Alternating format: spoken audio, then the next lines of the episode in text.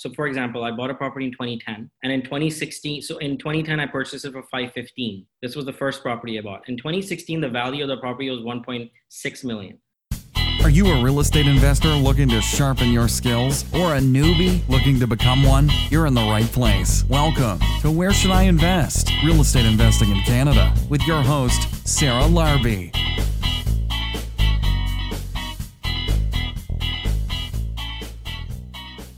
As we are approaching the end of the year, it's a good time to reflect, look at your wins, look at things that you are struggling with, and figure out ways to make changes for 2023.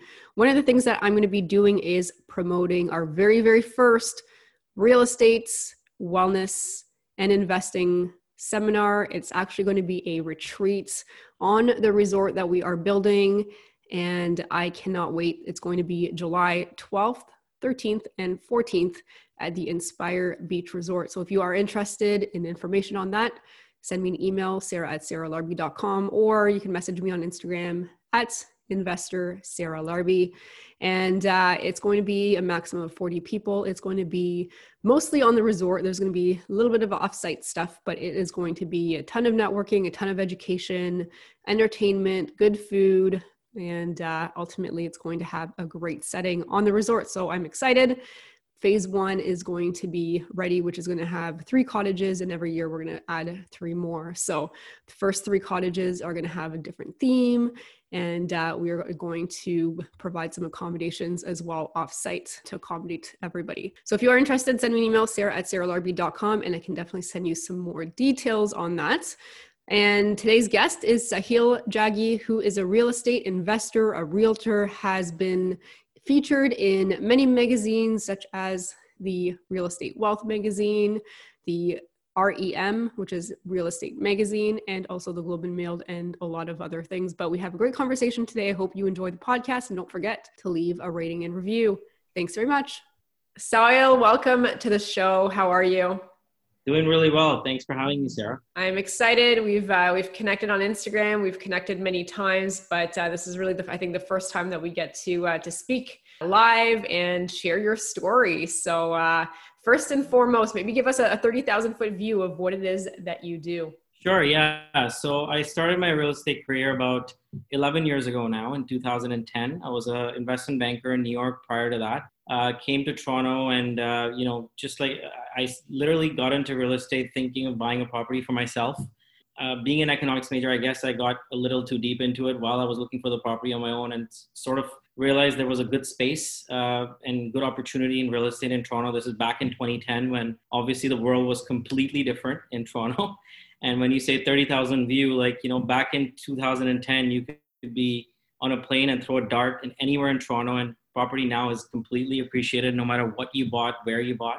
Yeah, so first property I bought was a small bungalow on a big piece of lot. Uh, I lived in the basement myself. I was with, I had eighty thousand dollars to invest, and I that I had saved up while working in investment banking, and I put it all into real estate, uh, not knowing the closing costs, not knowing much, with very little guidance, and no family support. So for me, it was literally jump in with two feet without really knowing much. Uh, anyway, moved into the basement, rented out my main floor, uh, a term we call house hacking, and uh, you know had the main floor tenants pay most of my mortgage.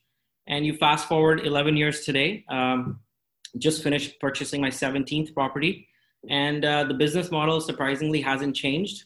Which is I'm still purchasing uh, older bungalows in Toronto, uh, and you know 90% of my portfolio is comprised of older bungalows in Toronto at the value of around 23 million. That's awesome. Congratulations. I mean, you know, starting with $80,000 and making things happen, 20 to 23 million dollars of assets, that is amazing. So, eh, the fact that you're still actually purchasing in Toronto and purchasing bungalows is actually also very interesting. So, maybe walk us through walk us through that because a lot of us look at Toronto and we say it's too expensive, it's not going to cash flow. You know, what is the strategy and what do the number, are you able to share like the last deal, for example, what the numbers look sure. like you yeah. did? Be happy to. So uh, my numbers, uh, you know, the last property that I purchased was a, and just closed in October 17th. Uh, basically, again, small bungalow, 40 foot lot. Uh, basically, those post Second World War homes that are falling apart. You know, those that's my main strategy to purchase these homes. Uh, came straight from an original owner. I purchased it for 1.125.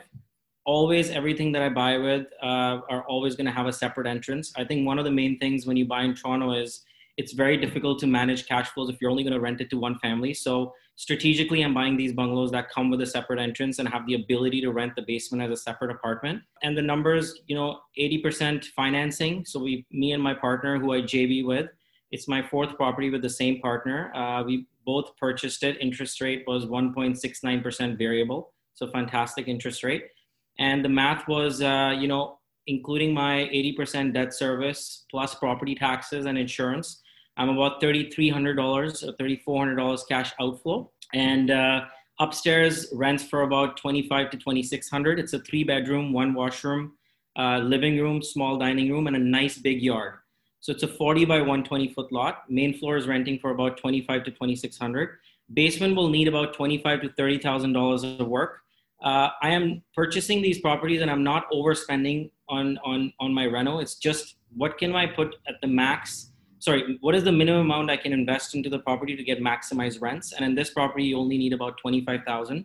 Surprisingly, in good locations, Sarah, like people still respond really well to like original hardwood, older kitchens. It's mainly the space that they're buying, renting it for. So as long as it was a well-maintained bungalow, luckily in this one, we only had to spend 25,000 and we just finished renting the basement for about 1600 and main floor for about 25 26 that's on rent somebody's taking it from december 1st so my cash inflow is about $4,100 and my cash outflow is about 35. I'm still a little positive.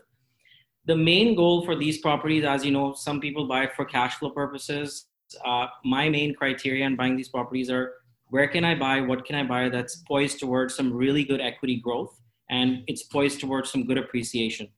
I believe the area that I'm picking, the properties that I'm buying are mainly as long as they cover my cash flow and break even my cash flow, I'm buying them because I see some really good potential and really good gentrification in the area that I believe at 1.125 purchase price, these properties will do a lot better than market returns in the next few years. And I think strategy of purchasing detached homes today as, you know, uh, and I can cover that, I guess, in, in, in the next few questions, which is buying detached homes, small houses on big piece of lot that also come with that upside that in the future, if you want to hold and you want to build and you want to develop or you want to do something, they're just really good properties to have.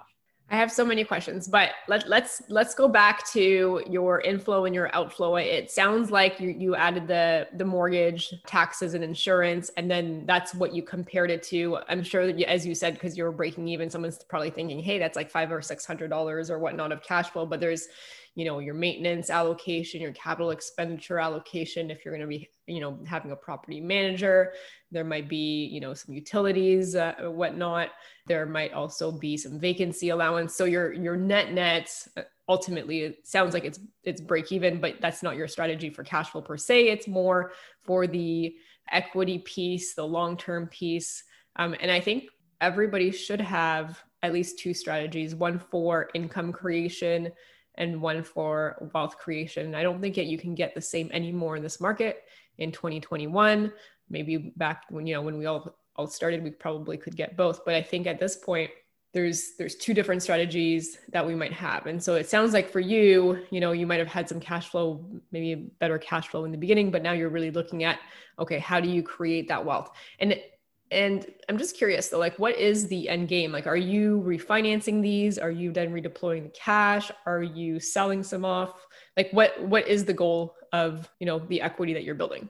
Yeah, so it's great point. And again, I think it depends on which stage of your career of real estate investor you're also, right? Like ultimate goal for I think everybody is to create passive income and have enough assets. But in your growth stage, I think it's better to focus on properties that do give you that really good equity return because as your equity as you accumulate lower uh, sorry as you maintain a lower ltv in your portfolio as you grow and your equity accumulates i think you are better poised to then put more into a property and create cash flowing properties as well. In my portfolio i currently have three properties that are basically that i bought at really good uh, price points like 600 700000 dollars.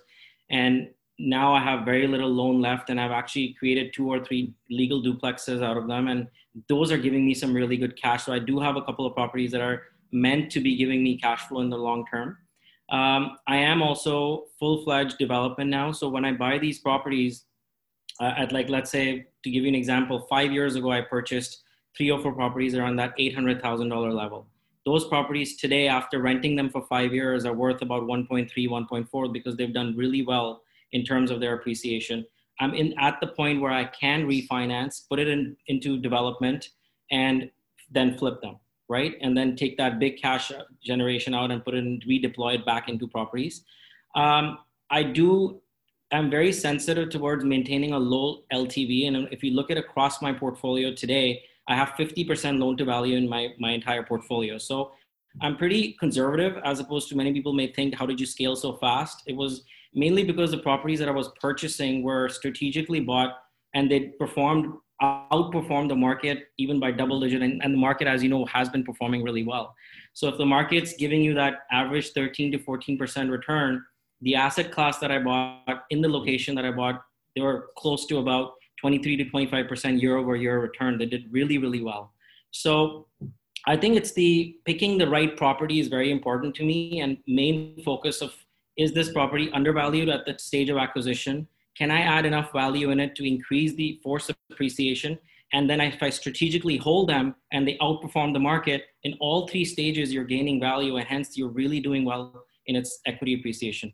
You asked me my end goal. I think I want to develop more. I want to build more. And I want to eventually be at a point where I'm ready to completely, like, you know, I don't enjoy doing real estate anymore. I don't know when that will happen. Then I can have, you know, a really good set of portfolio that's just generating cash and, you know, giving me some really good passive income. But at this point, because I am enjoying the growth, I'm going to continue purchasing properties and developing properties because I've also gained some really good interest in development.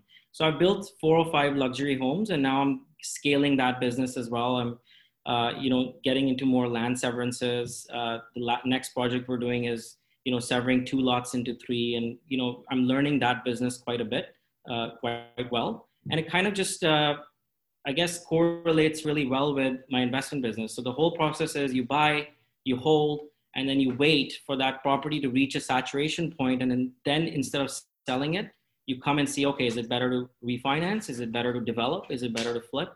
And then I take it case by case. So that's kind of gives you the idea about what what my everyday looks like. And now we're going to take a quick break to hear from one of our sponsors. Hey everyone, I just wanted to pause and share with you a financing tip that helped me scale my portfolio and can also help you as well. By working with Streetwise Mortgages, I took a strategic, goals based versus a transactional approach to financing, and they've helped me develop a financing roadmap that aligned with my goals and gave me some crystal clear clarity on where the money will come from to grow, how to maximize my borrowing power, how to structure future deals and avoid some costly mistakes, saving me thousands along the way. The financing roadmap is complimentary for every client who works with Streetwise. And also, very recently, they've offered an additional summary report of the best to invest 18 Ontario markets and also a comprehensive deep dive research into a market of your choice out of those 18, I highly recommend that you take them up on that offer. If you're looking to grow your portfolio, to book a planning session and develop your financing roadmap, email info at streetwisemortgages.com. That is info at streetwisemortgages.com. Thanks for listening. And now back to the show. And now back to the show. Yeah, I mean, look, it, it's interesting because a, a, lot of people think, oh, you know, like are people that are not cash flowing so well, are they overly leveraged? But you're saying you've got, you know, a 50% loan to value. A, I'm guessing that that's just from being in the market for a certain amount of years, yes. having that mortgage pay down over time and the appreciation. And then you, you start seeing the, you know, the $600,000 houses that you, you bought are probably worth 1.2, you know, in a few years. Obviously, we've had some good appreciation how are you? I mean, these are not cheap properties, right? And and you've got 17 that you mentioned, and it's cool that you're doing the development stuff as well. I'm starting to dabble in that, but how are you financing these properties, being that they're six, seven, eight hundred thousand dollars? A is it JVs? Uh, are you doing some strategic financing from potentially an umbrella corporation or something along those lines? Maybe share some secrets there. Sure. So I'm also a real estate agent. So in the last six years, uh, you know, thankfully I'm focusing specifically working with investor clients, right? So 90% of the people that work with me are people who are also buying real estate for the purpose of investment. So thankfully, in the last six years, uh, as an agent, I've done really well, and my income has like you know I'm, I'm a diamond agent, so I'm doing really well. My income incremental has done really well, but there's no way I would have done this without joint venturing.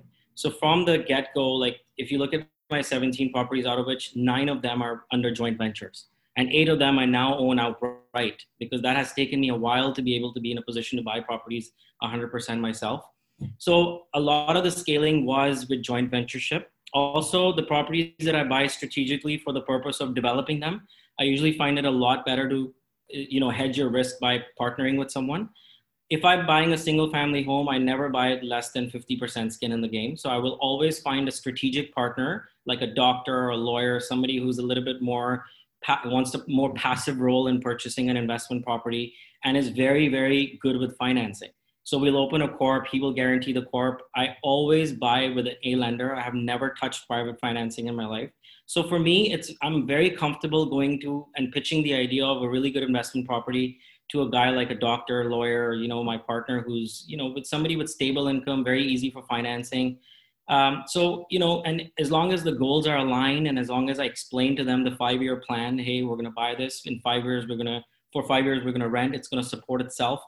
And we only each come up with 10%, so we buy it always with that 80% LTV. And as the equity grows and we're in a better position to do what we want. So, absolutely joint, joint ventureships. In the last three years, with the increase in wealth and a massive increase in my income, I've been able to transition into private banking uh, with BMO and TD. Uh, and I think once you're, uh, you know, you're at a very good position where they, and private banking, I don't know if you have experience with them, but these guys really get into it, right? They want to see what your net worth is. They want to understand everything about you.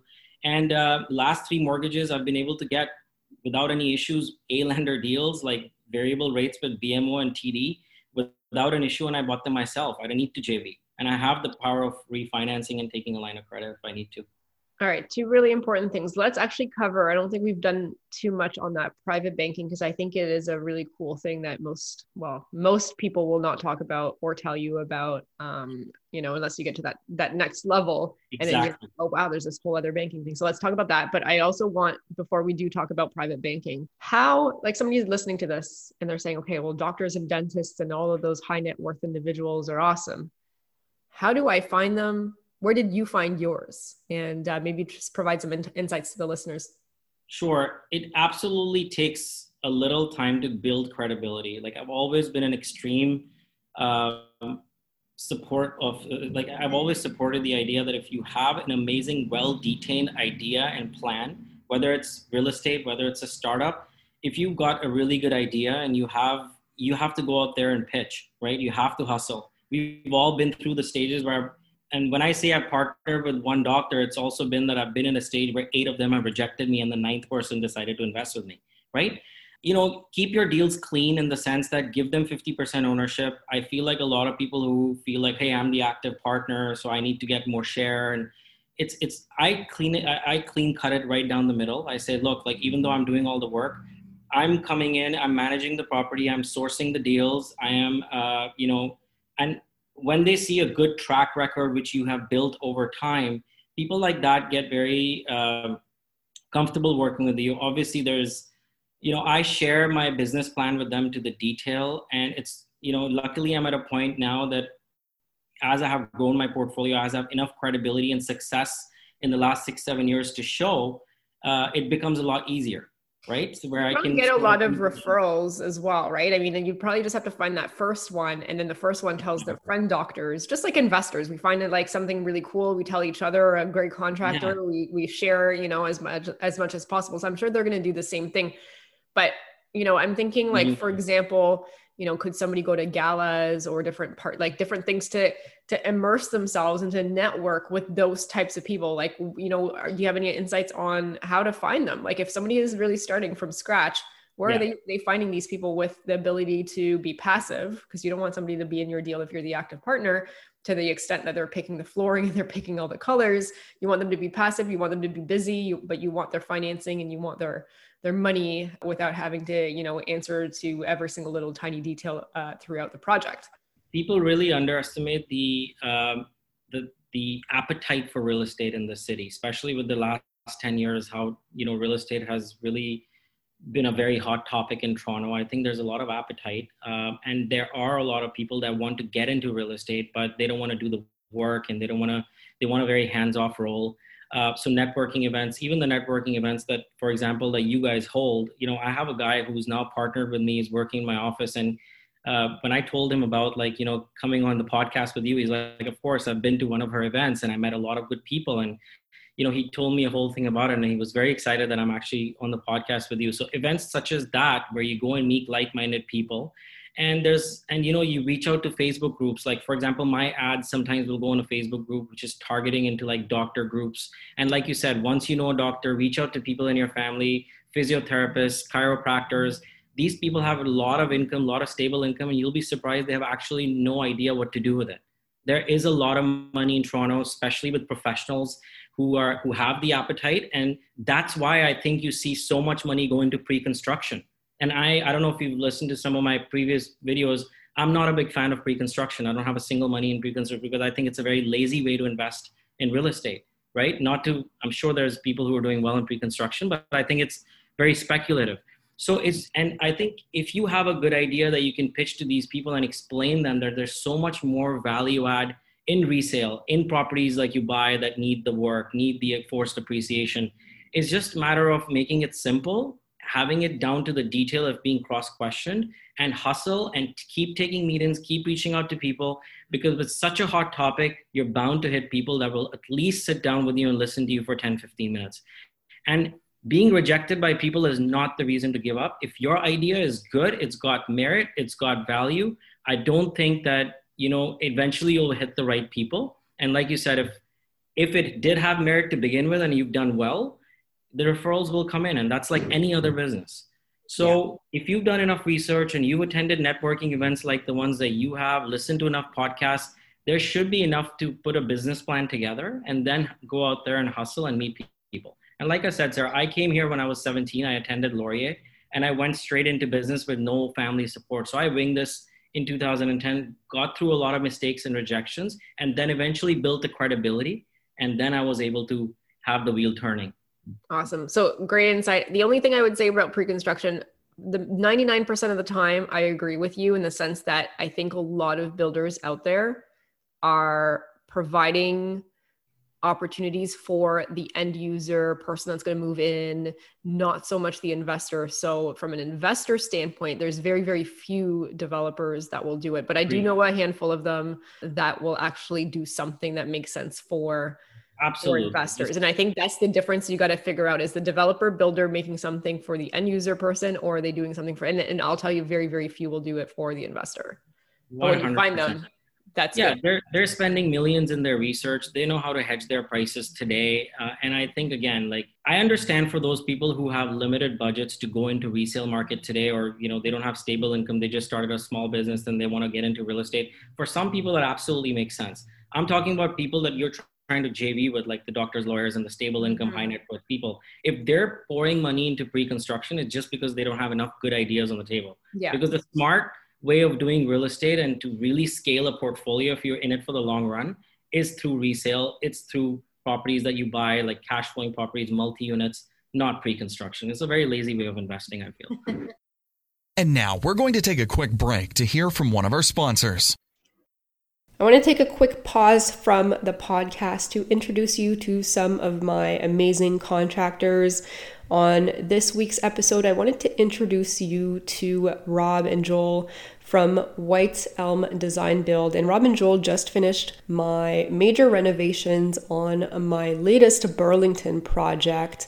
And it was a full renovation and absolutely worth it. They've been super easy to work with. I wanted to give you guys some insights on some of the services that they offer their clients and they focus on Oakville to Hamilton and beyond, but they're really great. Like if you guys are ever in a property and you want to FaceTime or video call Rob or Joel, they can actually give you some insights on what to look for and also how much we are looking at renovations. Because if you're thinking about doing a flip, or a BRRRR project, the reno part is really important to get right to also figure out how much it's going to cost and what renos are going to be needed to get the actual maximum after repair value. So, super important. They will gladly do these video calls or conference calls with you guys to give you some of those insights. They're really good at getting back to clients quickly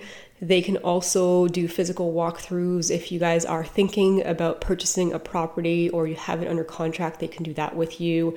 They're super professional and uh, they've been very involved in my latest project and uh, really on the ball. So, super easy to communicate with. They finished on time, on budget, which is really important as we know. And they've got a whole team of trades. They line them up so that they're as efficient as possible and they work with a lot of investors, but they also do some of the higher end flip types of projects too. So they work on everything in between. They're fully licensed, insured, WSIB covered. So feel free to reach out to them. They are able to be found at whiteelmdesignbuild.com. That is whiteelmdesignbuild.com, or you can send them an email, Joel J O E L at whiteelmdesignbuild.com or rob at whiteelmdesignbuild.com. Good luck on your next projects. Now back to the show. Awesome. So let's go back to the banking because there's different levels of banking. Can you can you share I guess, you know, what the different levels are and um, when you decided to go to that next round why you can still and how you can still have bmo and, and so forth give you mortgages um, even at 17 17 properties sure uh, again until the last two years ago like in and around when covid hit i actually no idea private banking even existed it was through one of my clients who had JV'd in four properties with. And I went back and I said, look, do you think you can get another financing and we can, you know, buy another property? And again, we both are putting 50 50 down payment. Everything is exactly 50 50. But he's the financing partner with the higher stable income that, like, such as like a doctor, where banks are very comfortable. And he introduced me to private banking because he started taking loans from private banking. 2010 to 2014, when I was up to my fifth property, uh, regular banking was very good. A lenders was good, and this is the time where mortgages also were being handed out a lot easier than after I think post 2015 and 2016. There was a period between 2016 and 2018 where there was a little bit of slowdown in my purchasing because I hit a wall with financing. But uh, levels of banking, you know, you go to first you try and go to A lender banks like the four big banks and A lender deals from like let's say Home Trust and credit uh, credit trusts and all these other places. Uh, once that's been exhausted, you go into a JV, and if once your net worth is at a certain level, there's a different banking department, and every bank's called private banking, in which uh, I guess a representative is allotted towards basically screening every single thing that you have. How many assets do you have? How much money you have in your bank? What has your last two or three years of income been like? And I think a different set of rules apply to those people which are a little bit in the high net worth uh, uh, bracket. And they, you do go through an extensive pre-qualification to be working with private banking. Well, once you do, you get one-on-one service with that person. They have a little bit more control with the credit department and the, in their bank or underwriting department at their bank and in which uh, they'll be a little bit more better with rates. You can start getting more mortgages. You can buy more number of properties with a lender rates. And that's my experience with them. Like i think it's last two properties i bought i was shocked because i felt like with eight properties under my personal name there's no way i'm going to be able to go get my ninth right? Because i'm maxed out and i have to work with jvs to be able to grow. But private banking explained to me that if you have an x amount of net worth and you have this much money in your cash and you have this much ltv in your assets they're a little bit more uh, how do you say it uh, sophisticated in the way they will look at a client and assess their risk to be able to qualify you for private banking. So this only applies to a little bit more um, uh, high net worth individuals. And if you are in occupations like doctors or lawyers, or I keep saying those two professions, but I don't want to pigeonhole myself, like even like banking or, you know, a different set of people, then I think you'll, you'll be able to see that there's a lot other as different departments of banks that will assist you with this kind of financing. Yeah, and I will say for the most part, I don't think a mortgage broker would suggest this because you you likely have to, unless you know, correct me if I'm wrong, but you have to go to the bank directly, have that conversation with somebody at the bank specifically, and that's a relationship aside or in addition from working with your mortgage broker for the other stuff, the other strategies, the other financing strategies. I think you know when you say you know BMO private private banking or Scotia or RBC, I mean they all have their branches. I think you have to go directly there, and then the other thing is, because I remember having conversations conversations with them as, as an option as well. They don't want only real estate, right? And so they want to see that you've got like opportunities for them to take your like stock investments and invest them and, yes. and that kind of stuff as well. Yeah, they want to assist you and they want to introduce you a whole different like you know every aspect of banking like like you said stocks bonds and you will see that there's that uh, push in them to like hey i'm going to help you with mortgages but have you also explored this? And there's that higher level of soliciting going on but yeah and i but i will say that, that and that kind of turned me off because i'm because they're like oh well you know like let's put some of this stuff in like and i like to do a lot of my stuff by myself right? but like you're basically going to give them, them. Yeah. Yeah. So there is a little bit of higher levels of soliciting happening but you know i, I so far i've been able to uh, bait them by saying like look i have all this and i'm going to help you. I'm obviously interested in working with one-on-one and honestly the working with them has been very seamless. Like I have been in situations where I have not got my mortgage approved till the day of closing, and I've been very stressed and blah blah. But private banking is very, very seamless. So for anybody with uh, who is getting to a point where he's purchased a lot of assets and your LTV is well, and you feel like your credit is good and your net worth is higher, they should absolutely explore private banking because it's a whole different world and that I'm blessed enough to know about now. And I'm pushing a lot of my higher investors to say, look, talk to this person he's in private banking and boom all of a sudden he, they've been take that client and you get yeah you can go ahead and buy four or five properties no problem you're good to go and they'll give you that approval up front and imagine that ability to just go and say okay you know what? I can go buy two three properties and i've already got the approval for it. Yeah, and you also don't need to worry so much about your T4 job or your income. It's you know, it's it's a lot of asset based like I was talking to one of them and I think they could like do like a blanket mortgage over, you know, a handful of, of properties as well. So they're like fairly strategic. I mean, you could do that without going to private banking through. Also very aggressive in your renewals. Like they want to know every single property when it's coming for renewal and they'll reach out and be like, I know you have a mortgage with this bank renewing on X amount. Do you also want us to take that as under your umbrella? And I've given them a full Excel sheet. I'm like, these are my properties. When it comes to renewal, give me a good rate and I would love to continue working with private banking because I felt like it's a complete game changer. Do you have a preference like between Scotia, BMO, or RBC or another one? I'm a little biased towards TD. Uh, also, I feel like uh, BMO has been very aggressive in the last few years, especially with private banking and commercial banking, because I also have uh, a mixed use commercial building that I own with two other partners. That's a little bit more on the commercial side. Um, and BMO is very aggressive, very good. I have not worked with Scotia and private banking or even approached them yet, and I don't like RBC. That's just sure. I don't like banking with them. hey, it's all, it's all good. We, we, all yeah. we all have our own preferences. It's exactly. Just yeah, I've heard people. You have a bad experience with one. A couple of bad experiences just turn me off. Exactly. yeah. No, for sure. So let's talk a little bit about the development piece. You know, I think that's exciting. Can you can you share? I think you said you you're like buying and, and building some luxury properties what is that play? Is that you're just building and you're selling? Uh, you know what does that look like? So i'll break this down. Like you have the acquisition phase you have the holding phase and now you have the disposition phase right? A property goes through a full like if i'm purchasing a property with a view of uh, most of the joint ventures that i will do they're purchased for like if when if and when the property saturates the goal is to at that point either sell as is add some value and sell as is or develop and sell but it's usually that five year or six year period when the property is approaching and i feel like the area and the asset that i invested in has really maxed up. I, I, don't think that there's further growth left. This is when i'll start thinking about my disposition right? So back in the day when i was purchasing these properties and you know i was in that so for example i bought a property in 2010 and in 2016 so in 2010 i purchased it for 515 this was the first property i bought. In 2016 the value of the property was 1.6 million right? So it already gained almost a million dollars. And then when I and I decided to sell it, I said, look, I might as well cash in 1.2 million, reinvest it into real estate, you know, multiply, go into a more area which is, has more potential to grow rather than stick with the saturated neighborhood. And when I did that, I realized that the people who bought it were all builders because the area had, you know, you have these little homes like small, small, small. Then you have that big house popping up. And then all of a sudden, in six, seven years, when the area is gentrified, you have more majority of these new homes and you have these little bungalows left. And all of a sudden, you see the price of those bungalows go up.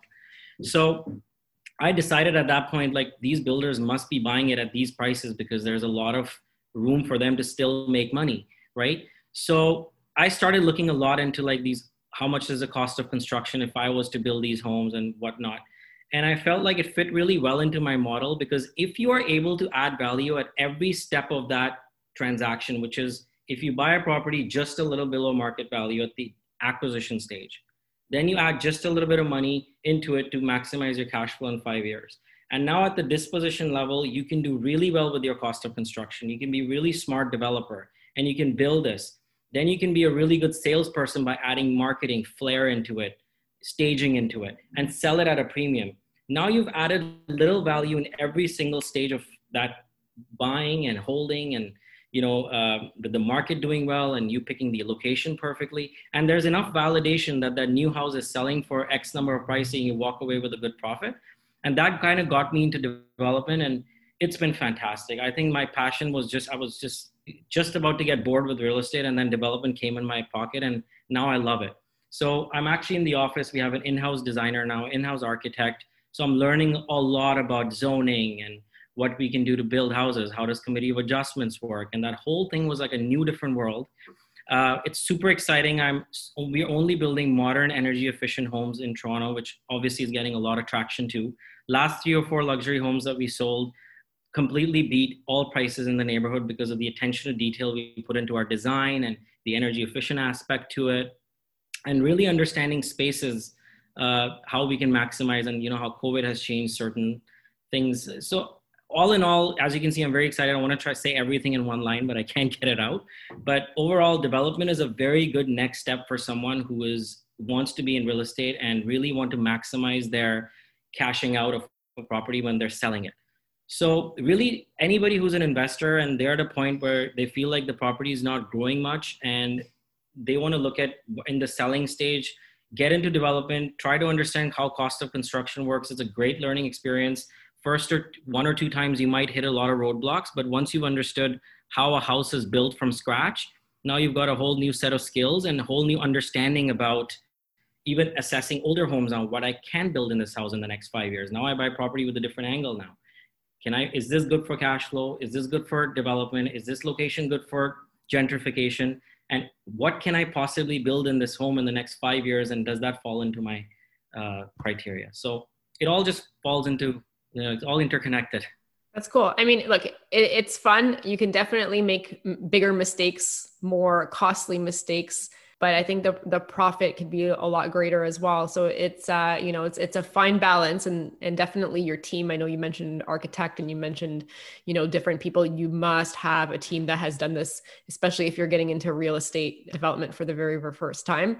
It's not yeah. as simple as a conversion or a BRRRR or a buy and hold. You know, you can make a lot of mistakes very quickly that can cost a lot of money. So please hire a team that has a lot of experience in what you're trying to do. Honestly, Sarah, I learned that the I feel like every mistake I made is always very costly, and that just engraves in me to not make that mistake later. I think a good way to mitigate your risk in your first development is definitely buy and hold and have enough room. I call it the room to screw up, right? So if you buy a property for 800 wait for that 800 to become 1.1 1.2 million. So even if you screw up your first project you still have that room to like not go into losses but just recoup enough to like walk away with costs. Because the first project i did i had no experience zero experience. I just did it. I'm, I'm going to build a 3000 foot home here and even if i screw up i'm going to just cut into my profits enough because i had seen appreciation into that home. But for me it was like okay so i'm doing a $200000 mistake and that but i'm walking away with a whole new learning experience of building a home.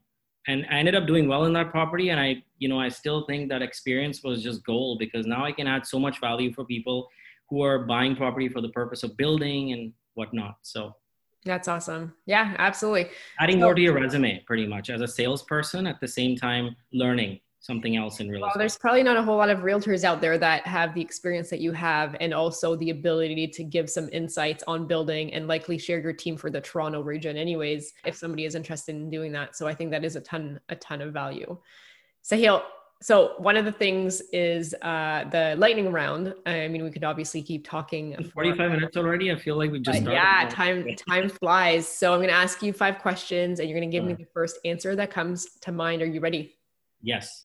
This week's lightning round is brought to you by Meghan Chomut. If you're looking for a great financial advisor to add to your team who actually understands and incorporates real estate as part of your overall plan and gets your money working for you, you can reach out to Meghan at meghanchomut.com forward slash Sarah. And also, she's offered for my podcast listeners to provide you with a free, customized, individualized 90 day game plan for getting ahead. So, to get that, go to meghanchomut.com forward slash Sarah. That's M E G H A N C H O M U T dot com forward slash Sarah.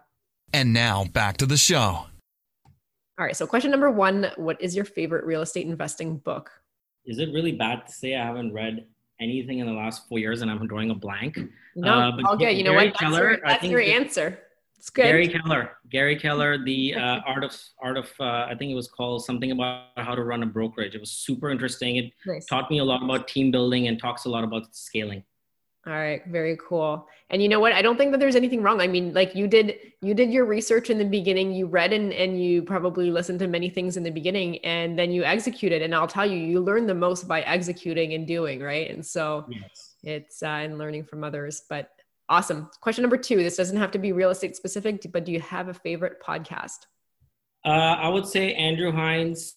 Uh, I've listened to a lot of it podcasts. Uh, other than that, uh, you know, I've listened to uh, Tony Robbins podcast. I think the guy is a complete master when it comes to like talking about different topics, and he's very old school, and I love his way of like, you know, just the whole approach. All right, awesome. Question number three: What do you do for fun aside from real estate? Travel, a lot of travel. So I'm like a travel junkie. I love to travel, and for me, real estate has given me that ability to take the freedom to travel as much as I want. Uh, obviously, minus COVID, but yeah, that's my absolute favorite thing to do. Awesome. Just curious, where's your next go-to place on your list? Colombia. All right, very nice. I have some friends there right now, actually. So yeah, I'm dying to go. Nice. Question number four: If you lost all of your assets, all of your money tomorrow, how would you start again? Probably the same way. I think uh, you know, easier said than done. But I think I'm very confident with the ability now. I think my biggest wealth is my knowledge today if I were to, I think the, the reason why I take a lot of risks today is I can still go out there and take a very risky decision because I'm not afraid to lose all of it because I've started from nothing. And based on the skills I have and now all the wealth of knowledge I have with the experience that I've felt in real estate, I think I can, uh, I, I, I'm, I'm okay. I think I'll be fine. I think in the next 10 years, I'll probably do even better. I'll probably start without making much mistakes. Right? So it won't take me long. Awesome. Very good. Last question. If somebody has $50,000 they want to get started, how do you think they can spend that money best? So definitely start with, uh, you know, zero dollars, keep that $50,000, but go into like listening to the experts, uh, you know, such as yourself and, you know, other experts, which doesn't cost a dime. But other than that, you know, get into, I, I think anybody should be getting, if they're not very good at sales, I think there's so many training lessons out there because the minute you find the knowledge and the minute you have a skill and the minute you have a great idea and you don't know how to sell it i think it's one of the most priceless possessions you will ever have. So spend some money on yourself learning how to sell. Uh, and then with the balance you know look for creative ways to get into real estate through joint ventureship. Look for properties in the gta there are some amazing amazing areas which are doing really well slowly getting out there as population is increasing and things are pushing more and more out. Uh, find a JV and get into investing with him with the balance money, but definitely spend money on how to sell ideas. Learn how to like really be able to say, once I have a good idea, I'm ready to sell it. All right, very cool. Thanks for playing the lightning round. Where can the listeners reach out and find out more? Uh, I think mainly on Instagram, my at Mink Real Estate, simple one word. Uh, and other than that, if you Google me, there's different platforms where we can see my website, see my other videos, stuff like that. So you can either Google my name, Sahil Jaggi, or just go on at Mink Real Estate on Instagram. Amazing. Sal, thank you for being on the show. It was a pleasure having you on. Thanks for the insights and congrats on your success. Thank you so much, Sarah, and congrats on your success too. As always, I've been following you, and it's absolutely amazing to see other investors. And thank you for taking the time to really go out there and really, really, you know, genuinely trying to help people by giving so much value. I'm guilty because I, I don't have, you know, I, I don't take the time out as much as I should to like go out there and give value to people. So really hats off to guys like you who are really just taking their own time to like giving experts the knowledge that they should. So people who are getting listening to your podcast, you're very lucky. Listen to every single word because she takes a lot of time to source the right guests that come on their podcast and ask the right questions so that you can get the knowledge. So thank you for you for your stuff that you do. Awesome. Well, thank you so much. Thanks, Sarah. Hey guys, before you go, I wanted to ask you a question. What's stopping you from starting or growing your own real estate investment portfolio? I know for me, before I started, I had plenty of reasons, and at the time they all seemed very valid, but as I started my journey, these reasons slowly fell away, and eventually only one reason remained. What was actually stopping me was having a proven, actionable, repeatable system. I didn't have that. And the way that was going to change was by investing in myself, learning, listening, and looking for ways that worked. And also, most importantly, discovering what didn't and not making those mistakes again. Fast forward to today, I now have a proven, repeatable series of action steps that has enabled me to build my seven figure portfolio consisting of multiple homes, and I'm able to manage that in two to three hours a month. Is that something that you would want? Well, I've actually taken all the knowledge I've accumulated and put that into a comprehensive step by step online program. It's called Rise, and it's a program that will help you from where you are now to where you want to be faster and with less of the headaches that I had. So it consists of all the templates and the resources that I use, plus over 40 instructional videos that you get lifetime access to for just a small one time investment. And, you know, my recommendation is to make the time now to invest in yourself and grow your portfolio to seven figures so that you can bring your retirement dreams closer. If you want some more information about Rise, just go to sarahlarby.com forward slash R-I-S-E to access more details and book your spot. Thanks so much for listening to Where Should I Invest with your host, Sarah Larby. Make sure to listen in next time. We'll catch you on the next episode of Where Should I Invest.